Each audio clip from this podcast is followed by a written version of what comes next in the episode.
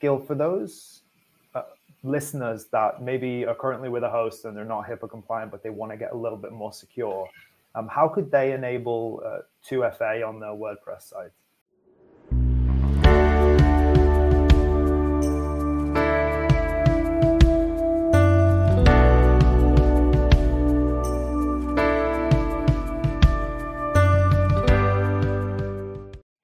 Hello, and welcome to the HIPAA Vault podcast, where we discuss HIPAA compliance for WordPress.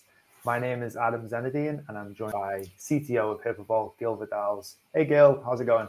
Hey, Adam, doing great today. How are you doing? Yeah, doing well, thanks. Uh, so, Gil, last week we talked uh, to the audience about the importance of the business associate agreement uh, when choosing uh, a HIPAA WordPress host. Today, we're going to talk a little bit about um, security and in particular security for WordPress and two-factor authentication. A little bit about 2FA, as it's called, two-factor authentication. Um, it's identity and access management security, uh, and it's a method for access management that requires two forms of identification to access resources and data. And an easy way that I remember it is something you know and something you own. So, um, Gil, uh, there's there's something you know. I think is is fairly obvious. It's a, it's usually a password. So there's a username, a password that's entered. Uh, but could you talk a little bit about the something to own, uh, something you own, sorry, and sure. uh, types of um, that thing that you own? Sure, sure. That's great. Yeah, this this two-factor authentication is a subset of a of a broader one called multi-factor authentication. So you can involve lots of different things to make something more secure. So one one example that companies use in high tech is they have a USB key. Um, uh, for example, a YubiKey. So a YubiKey would be something you would plug into your computer, and then the website all of a sudden lets you in. Like you might type in a password, and then it says putting your YubiKey into your computer. So that's one example of something that you own, right? You have it in your hands. Another one might be, you know, look at your smartphone and type in the code that shows up on your smartphone. So those are those are a couple of examples of something that you have in your possession. So in other words, even if the bad guy has your password, your username and your password, he still wouldn't be able to steal information because he doesn't have what you own. It's in your pocket or it's in your in your office. Okay, no, that's I think that's a that's a helpful way to describe it, and I, I also understand that you can you can there's other types of authentication where you can get a code to like your email address, um, and sometimes SMS as well. I see that uh, with some non HIPAA applications where two factors required.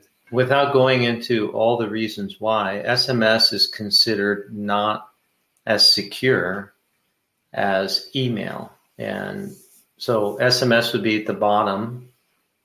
So in other words, if the code is going to be sent somewhere, you typically don't want to use SMS. Email would be a better choice, but even better than that would be these tokens that are generated every 60 seconds. So there's an application that resides on your phone, and every 60 seconds it generates a string of digits, usually about six digits, and that is better. So, so whenever you set up these two, these uh, multiple factor authentications, usually you have a choice, and those choices are not equal; they're not equivalent. Just to be clear with our audience. Okay, and obviously we do uh, the heavy lifting when it comes to our hosting customers, uh, where we host the WordPress for them and keep things um, secure. But um, Gil, for those listeners that maybe are currently with a host and they're not HIPAA compliant, but they want to get a little bit more secure, um, how could they enable uh, 2FA on their WordPress site? Yeah, that's an excellent question because that's really what we're wanting to focus on is the security around WordPress. So so many customers of ours and in general, lots of people are using a lot of medical practitioners, counselors, therapists, they're using WordPress. So how do you go about enabling the 2FA. So thankfully for WordPress, the way that platform works is you can install a plugin. And these plugins allow you to use the two factor authentication. So you install the plugin, and then depending on the plugin, you may have to choose how do you want this code to be sent to the user? Do you want it to go via texting, email, or using an authenticator like um, Google Authenticator? So you have to make that choice. So I would say the plugin is the best way to handle that. Oh, you're getting a phone call. oh, yeah. by the way, while you're while you're handling that, that's kind of funny that the phone rang just at the right time, Adam. Because another way to get a code is by phone. You can have the oh, okay. you can have your phone ring. I know you didn't do that on purpose, but the timing was just right. The phone can ring, and then a robot robotic voice reads to you the, the code that says your code is you know tells you what the code is. So that's I forgot about that method too. That's a pretty good one. Okay. Yeah, and that actually kind of leads me on to our question for today, which is um, how do I know which 2FA plugin to use?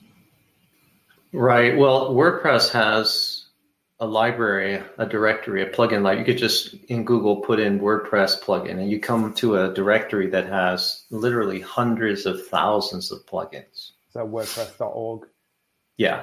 Yeah. And so when you go in there, you type in two factor. You could type in two, the number two, F, you know, F as in Frank, A as in Apple, 2FA, or you can put in multi factor authentication. In any case, you're going to get several. well, I don't think a hundred, but you'll get a, you know, you'll get several choices. And that's not a bad thing, right? Having choices is a good thing. Uh, and why is that a good thing? Well, because some some vendors, Adam, they may make the plugin freely available. And other vendors may say, well, it's free, but if you really want it to work fully, you have to pay us a fee. So there's there's lots of things to look at there in terms of am I getting fully free or partial free and then pay. Um, so one one decision is based on your budget. Do you need a free one? And what let's say let's say you choose one that's free and you're like, okay, this is great. I don't pay anything for it. But keep in mind that for the free version, the two factor might come only via texting, which we already talked about earlier. That's not as secure as email or the six digit Google Authenticator code. So even though it's free, there is a compromise you're making there. So pay attention to that when you're when you're deciding. Right. Yeah. And um, of the free plugins, do you have any recommendations as to a, a good plugin to get started with? Well, let, let me say that always a, a rule of thumb that you want to follow is never choose, never use a plugin that is immature. By that I mean it's on version, you know, 0.0.0.1. yeah, and we probably I think we should probably do a whole episode on plugins as well. Yeah. What to select what to choose one. Yeah. So so basically choose choose one that in this in this case, I'm gonna say that you want to choose a plugin that is USA based. USA based. Why? Well, HIPAA regulations are are North American, I mean U.S. not just North America, but United States regulations. Now, you might find an excellent plugin that was made by some guy in Eastern Europe or China. There could be issues with that.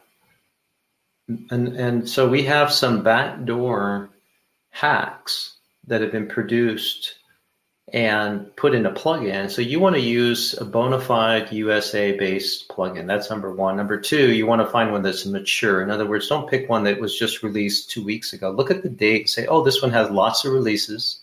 You can see the releases when you look at the plugins. It will say this release came out last week, but then you look and you say, oh, they had releases every two weeks for years. That's a mature plugin. So that's what I would look for. Okay. No, fantastic. I think that uh, leads us on nicely for potentially future episodes to talk about plugins in uh, mm-hmm. in more detail. That's it. I think this is a valuable information for for our audience because so many people at um so many websites that have medical data they don't bother to enable two factor, and it's really not that hard. I know we're talking a lot about it, but in the end, it's not. It's not hard. Now, one there is one last thing I'd like to mention. We have used one called WP space 2FA, WP 2FA.